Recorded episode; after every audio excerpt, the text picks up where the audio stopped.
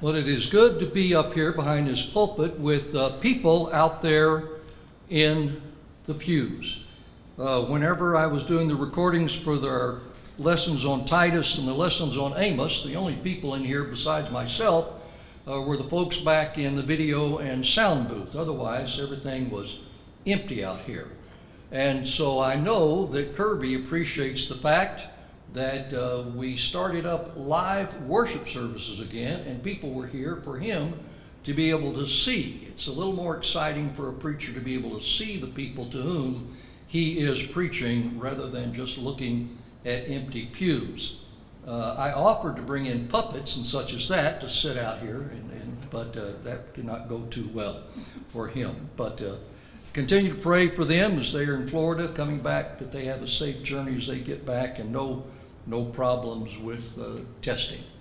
We're going to be looking today in John, the 21st chapter. We're going to start uh, reading in a moment in verse 15, but this is, according to John in the 14th verse of this chapter, was now the third time that Jesus appeared to his disciples after he was raised from the dead. And uh, Jesus comes and confronts Peter and talks to him about following after him. So, verse 15 of John 21.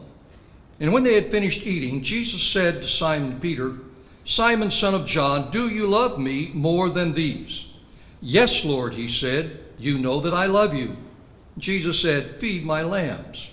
Again, Jesus said, Simon, son of John, do you love me? He answered, Yes, Lord, you know that I love you. And Jesus said, Take care of my sheep.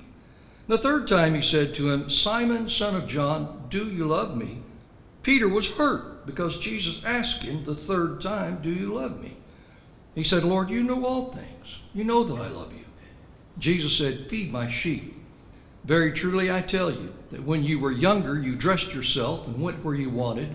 But when you are old, you will stretch out your hands, and someone else will dress you and lead you where you do not want to go. And Jesus said this to indicate the kind of death by which Peter would glorify God. And then he said to him, Follow me.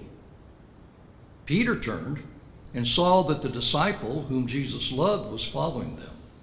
Now, this was the one who had leaned back against Jesus at the supper and had said, Lord, who's going to betray you? When Peter saw him, he asked, Lord, what about him? Jesus answered, If I want him to remain alive until I return, what is that to you? You must follow me. Because of this, the rumors spread among the believers that this disciple would not die.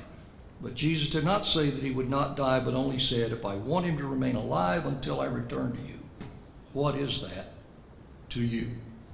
Read about a young man who was going for an interview for his first full time job, and uh, the company that he went to interview at was a small company, and so the owner of the company did most of the interviewing for those that were working in the company. And so, as the interview was going along, the owner and the young man, uh, the owner threw in a question that said, uh, Well, young man said, uh, Are you a good leader? The young man hesitated for a minute. He said, Well, sir, I don't know if I'm a good leader, but I'm a great follower.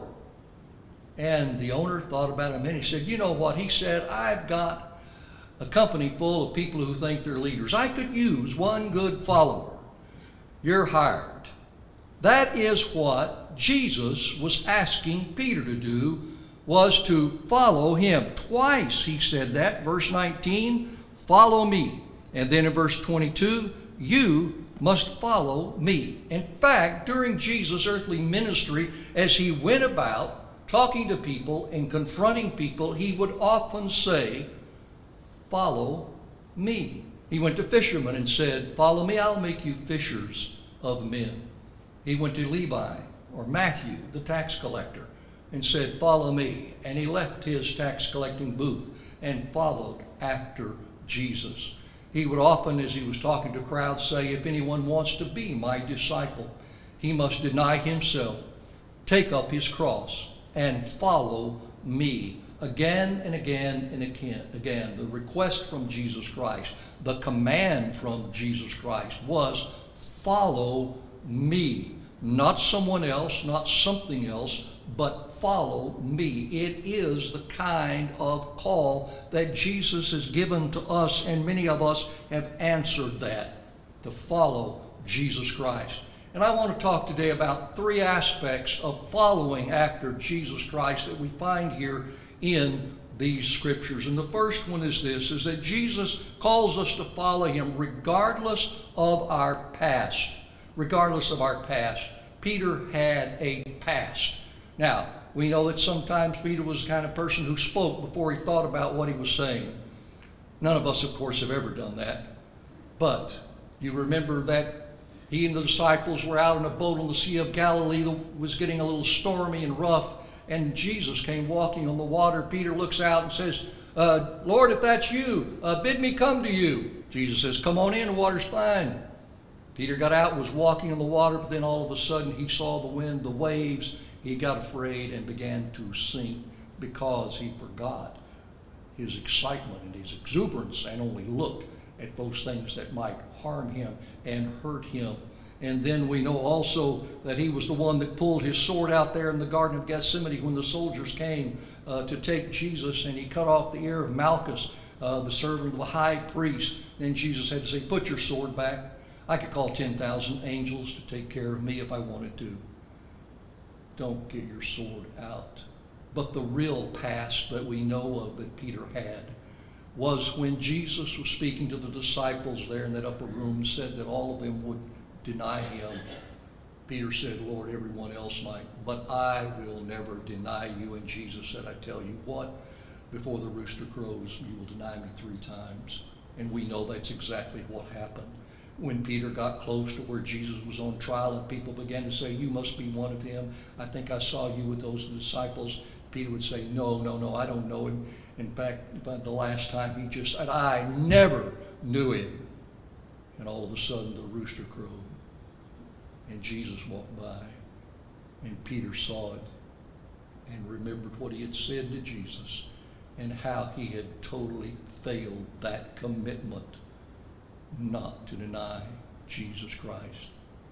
And he wept Peter had a past. He knew that past was that he had not lived up to what he said he would be. He knew that he had sinned against his Lord, the one that he said was the Messiah, the one that he said that he would follow. In fact, the Bible says that all of us have a past. The Bible says all have sinned and come short of the glory of God. Bible says there's none righteous, no, not one. Every one of us has a past, and we need a change in our lives, and we need to be forgiven. One of the little stories I read a long time ago was about a preacher who was preaching on that fact that there's none perfect, no, not one. And he said to the congregation, he said, Does anybody know anyone that's perfect? Nobody raised a hand except one man. One man raised his hand. And the preacher said, You know somebody that's perfect? The guy says, Yeah, my wife's first husband. So we may know somebody like that who says something like that, but the fact of the matter is that none are perfect. We have a past. Some years ago, I read a story by Matt Chamberlain. Matt Chamberlain is a Southern Baptist pastor in Texas. Uh, he met the Lord while he was in college, went to work in churches as youth director.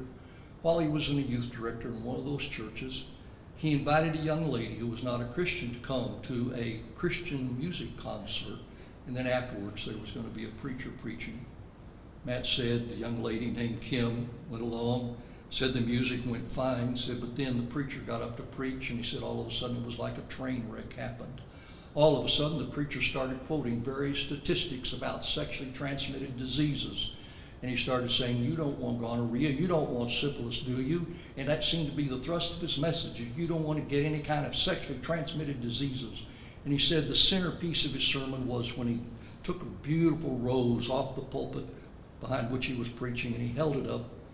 And it was just a beautiful rose, red, lovely. And he took a big sniff of it and he said, Isn't this the most beautiful thing you've ever seen? I want the rest of you to enjoy this. And he threw it out into the crowd and said, Pass this around, let everybody smell it and touch it and feel it. And he went on preaching his sermon about this and that and the other related to sexual sin. And then finally said, Where's that rose I gave you all? Well, the rose came back up. The preacher, preacher reached down, took the rose, and it was wilted, brokenly, uh, petals gone from it, and it, it did not look very nice at that time. And then the preacher looked out, holding up that wilted rose, and said, You don't want to be a dirty rose, do you? Well, Matt said, took Kim home after that. She didn't call me, didn't talk to me. I didn't see her for weeks. And then finally, her mother called me up, said she'd been in an automobile accident. She was in the hospital. Would I go see her? Matt said, You bet. Matt went to the hospital to see Kim, went in. They just started having a conversation about this, that, and the other. But then, in the middle of the conversation, Kim looked at Matt and said, Matt, do you think I'm a dirty rose? Matt said, My heart almost broke. But he said, It gave me the opportunity to talk to her about the love and the grace and the mercy of Jesus Christ, who wants all the dirty roses to come to him because he will take them and he will cleanse them and renew them and make them new again. Remember that old uh, Gaither song, Something Beautiful, Something Beautiful. All I had to offer him was brokenness and strife, but he made something beautiful out of my life. And that's what Jesus Christ does. Peter knew he had sinned, but Jesus was saying as he was calling him to come, follow me, he says, Peter, I don't care about that. I don't care what your past is. I wipe away the past and give new life. Jesus calls us to follow him no matter what may be in our past. Over in John 6 37, Jesus says, He who comes to me, I will in no wise cast out. That's his promise to us. Second thing I know about the call to follow Jesus Christ is that Jesus calls us to follow him regardless of the cost. Regardless of the cost. Now, I want you to notice that Jesus was always very honest with people when he said, If you want to be my disciples, deny yourself, take up your cross, that's suffering, and follow me. Jesus never made it easy to become a follower as his, and he doesn't do that with Peter. In verse 18, we read there, Very truly, I tell you, when you were younger, you dressed yourself, went where you wanted, but when you're old, you'll stretch out your hand. Someone else will dress you and lead you where you do not want to go. And then John makes this note. Jesus said this to indicate the kind of death by which Peter would glorify God. And then he said to him, Follow me. Jesus said, Peter, here's what's going to happen to you.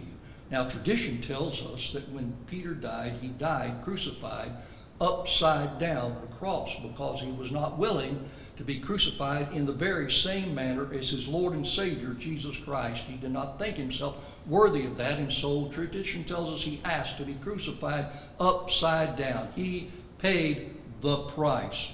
I remember when I felt God's call on my life to uh, be a preacher, to be a pastor.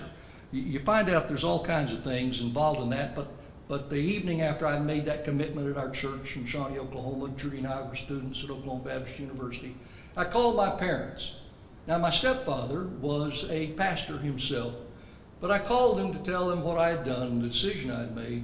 My mother told me later that when they hang up the phone, my stepfather said, Oh my goodness, he doesn't know all the fine print that's involved in this.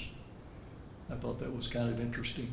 But the truth of the matter is, when we give our lives to follow after Jesus Christ as Lord and Savior, there's some fine print.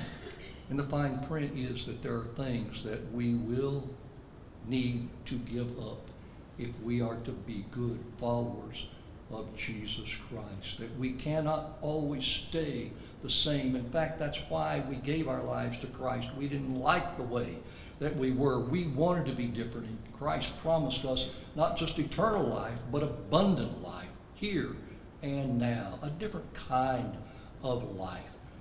But when we decide to live for Christ, there are some prices we pay. I remember uh, when I was going to college in Southern California, I transferred from Oklahoma Baptist to Southern California. Oklahoma Baptist was a private Baptist school. It cost a little more money to go there. And down in Southern California, where I went to college, it cost, I think, uh, 69 or 89 dollars a semester plus books. That's a pretty cheap education. And uh, so uh, that saved my uh, folks quite a bit of money in sending me to college. But uh, I was working at a screening factory. We made aluminum uh, frames and aluminum window screens and patio door frames, aluminum door frames. And I was working there uh, part-time, going to school. Trudy was teaching. And uh, I remember I did piecework. Now, in piecework, the more pieces you can put together, the more money you can make. And so I remember one time they called, it was break time, and of course in a union shop, everybody's supposed to take a break every two hours, and, and uh, man, I just kept on going.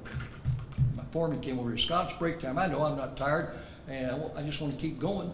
Uh, and I, he said, Scott, it's break time. I said, well, I know that. He says, uh, the union demands that we take a break every 15 minutes. I said, I'm not a union member. He says, Scott, it's break time, you'll take a break right now. Okay. So I walked over where the other guys were, and they had been talking, and I walked over, and all of a sudden they quit talking. They just stopped. I said, What's wrong? What you guys stop talking for? And they said, Well, you're a preacher boy, and the kinds of things we were talking about, we don't think you probably want to hear. At first, I was kind of frustrated at that. They would stop talking when I came over, but later, I realized it was a compliment. Really, they were saying, We know who you are, we know what you're planning to do, and we know you're a Christian, and what we're talking about is not exactly uh, something Christians want to hear. And I thought, I just got a compliment.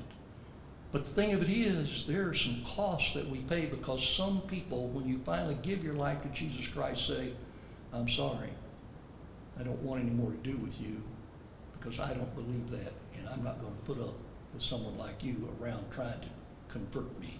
There are prices to be paid.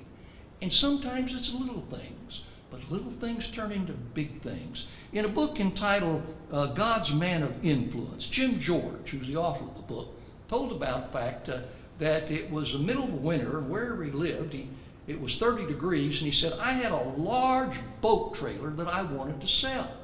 And he said, I decided to put the thing up for sale in the middle of the winter. Now he said, people weren't boating in the middle of the winter, but I needed to get rid of it, so put an ad in the paper about boat trailer for sale. He said a few days later, I got a call on the phone. The guy said, I'm interested in that boat trailer you have for sale. And so uh, uh, Jim said, Well, here's the price. And the guy said, I'm willing to pay full price for it. He says, There's just one thing I want you to do uh, when the sale's all completed. I said, What? And so Jim said, Well, what's that? He said, I want you, when you write out the bill of sale and receipt, I want you to put down half of what your asking price is on that bill of sale.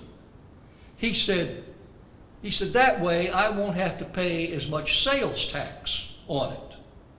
And this was apparently a fairly, large boat trailer that cost a good amount of money. It wasn't for fishing boats, it was more like for yachts. And uh, Jim said, I, I, all of a sudden I had a little struggle with myself.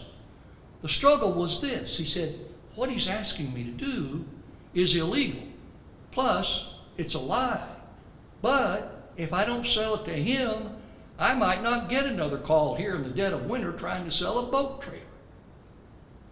But Jim said, finally, I told the guy, I said, look, I cannot do what you're asking. I'm a Christian. What you're asking me to do is lie, and you're asking me to do something that's illegal. I cannot do that. The guy said, I'll go ahead and buy it, and you can write out the receipt for the full amount. But he had that struggle. And we think, well, that's just a silly little thing, preacher. Is it? We sell our integrity bit by bit by bit. See, when we are called to follow Jesus, there is a cost to following Jesus, and he lets us know that we expect, that we are expected to be what he asks us to be day by day by day by day not every once in a while. Follow me means to follow me regardless of the cost. And the third thing I think about when I think about this passage is that Jesus calls us to follow him regardless of what others may do. Don't you like that in verse 20? If you still got your Bible open or you remember what we were reading. But uh, when Jesus once again said, Follow me, in verse 19, Peter turned and saw that the disciple whom Jesus loved was following them. And, and so when Peter saw him, he said, Well, Lord, what about him? I think things were getting hot for Peter.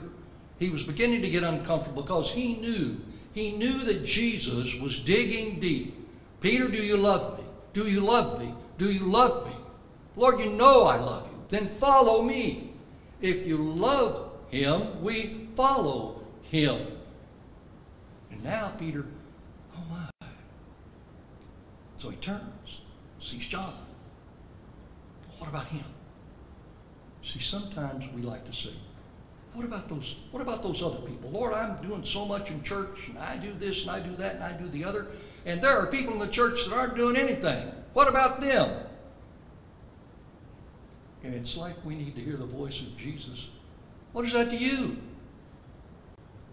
If I want to do this with them or that with them, what is that to you? You must follow me. It's always the commitment for us not to look at others, but for us to say, Jesus, regardless of what others do, I will follow you. Jonathan Edwards, one of the great preachers of another century, uh, kept a diary in which he would record his thoughts. And on one page of his diary, he had written down these words. He said, Resolved first that every man ought to obey Christ without hesitation or reservation. And then he wrote down, Resolved second, whether anybody else does it or not. I will. So help me God. In other words, Lord, I'm resolved to follow you if nobody else does. That's my commitment. That's the commitment that we are asked to make when we follow Christ. I don't want you looking around to see what others are doing. I don't want you to sit around trying to see who who's doing this and who's doing that. What I want you to do is focus your eyes on me and hear me calling you and listen to my voice. And when I give you a direction, go that direction. When I give you command, keep that command. When I lay somebody on your heart, give them a call. Give a witness to them. When somebody asks you, will you serve in the church? Don't say no immediately. Pray about it. And then listen for my voice. And then follow me according to what I say.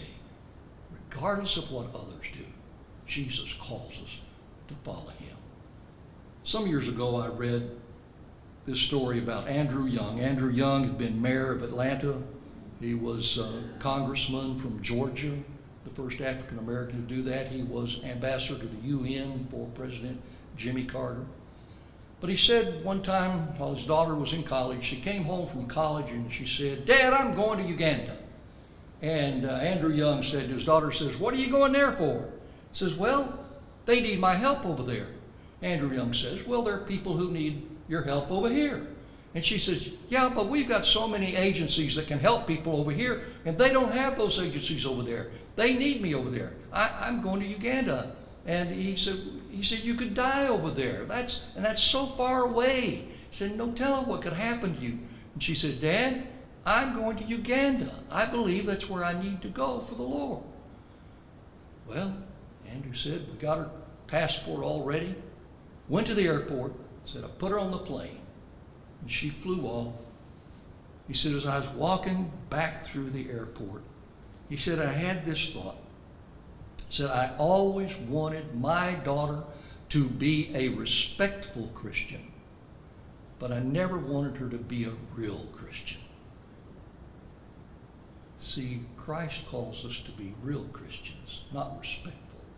We can come to church and put on our Sunday go to meeting clothes if we've got Sunday meeting to close. If, if we don't, doesn't matter. But we can come to church, sing the songs, and go home. And then the rest of the week, Jesus almost doesn't even matter to us. But we are called to be real Christians, always asking, Jesus, what would you have me to do? how would you have me to live? And when Jesus tells us an answer, then we say, Yes, Lord, yes, to your will and to your way. Now, many people in here today, you've always already answered the call to follow after Jesus Christ. Sometimes we need to ask ourselves, Lord, how am I doing in following? Maybe you're here this morning and you've never answered the call of Christ on your life to follow him as your Lord, your Master, and your Savior. And that's an important question to ask yourself. Lord, am I willing to give my life to you? And in a little bit, we're going to have a hymn of commitment.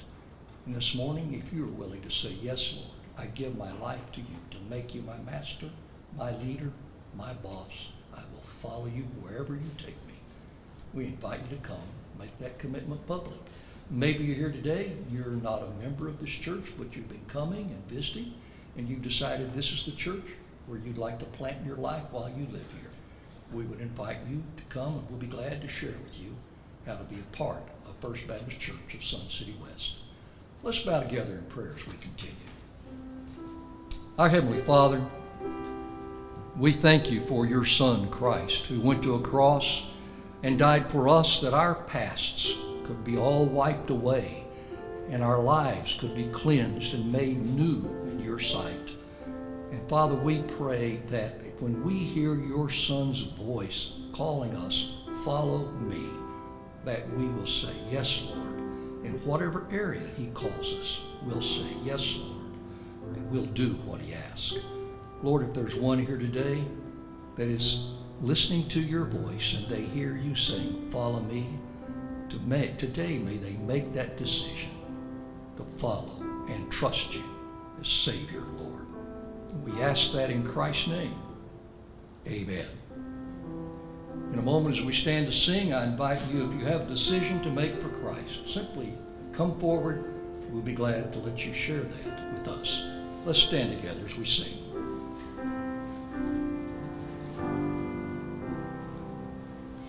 I have decided to follow Jesus. I have decided to follow Jesus. I have decided to follow Jesus. No turning back, no turning back.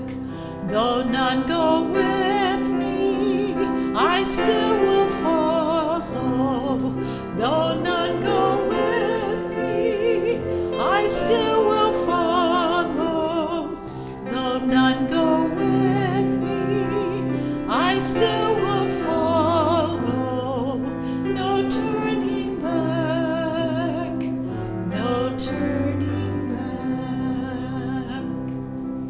remain standing for a couple of reminders. Next Sunday, we will be electing four new deacons. Their pictures are there on the screen. Pat Sintner, Tom Lachine, Chuck Mitchell, and Gail Coffey. During this next week, I pray that you would ask God to direct you in your choices. But these are the four who have agreed to allow their names to move forward in that election process. Reminder, deacons, that on Thursday at 8 o'clock in the CLC, there will be a deacon council meeting with a continental breakfast included. And then the leadership team will meet afterwards at 10 o'clock on Thursday. I encourage you to wait in place after we have the closing prayer by Bob Vogt. Wait in place for the ushers to come and usher you out row by row. Let's give a thanks to Bob Vogt, who is our usher chairperson, and he has enlisted those who help us find seating as well as help us exit very safely each week. Thank you, Bob, for what you do. We appreciate it. Go ahead, please. Father, we just thank you for all the blessings you've given us. We thank you for what you've done for us. And we thank you that we have the freedom to worship here, the freedom that is not available to the entire world. And Father, I just pray for those that have the virus. Uh, many of you know that that Jim and Debbie Crump have the virus. Jim is still in the hospital, and I just pray for both of them. And Father, we just, we pray for our country. There's so many things going on. And the pastor just reminded us that we need to pray for our leaders, whether we agree with them or not. We need to pray with them. And Father, we just thank you for who you are. We thank you that you sent your son come down and die on the cross for our sins. And Father, we just we know that every time we call on your word on your name, that you will be there. And your word tells us that you will answer every prayer, but you will be using your own schedule. And Father, I just pray now that as we go, that you watch over us, protect us, bring us back again next week. We ask it all in Jesus' name. Amen.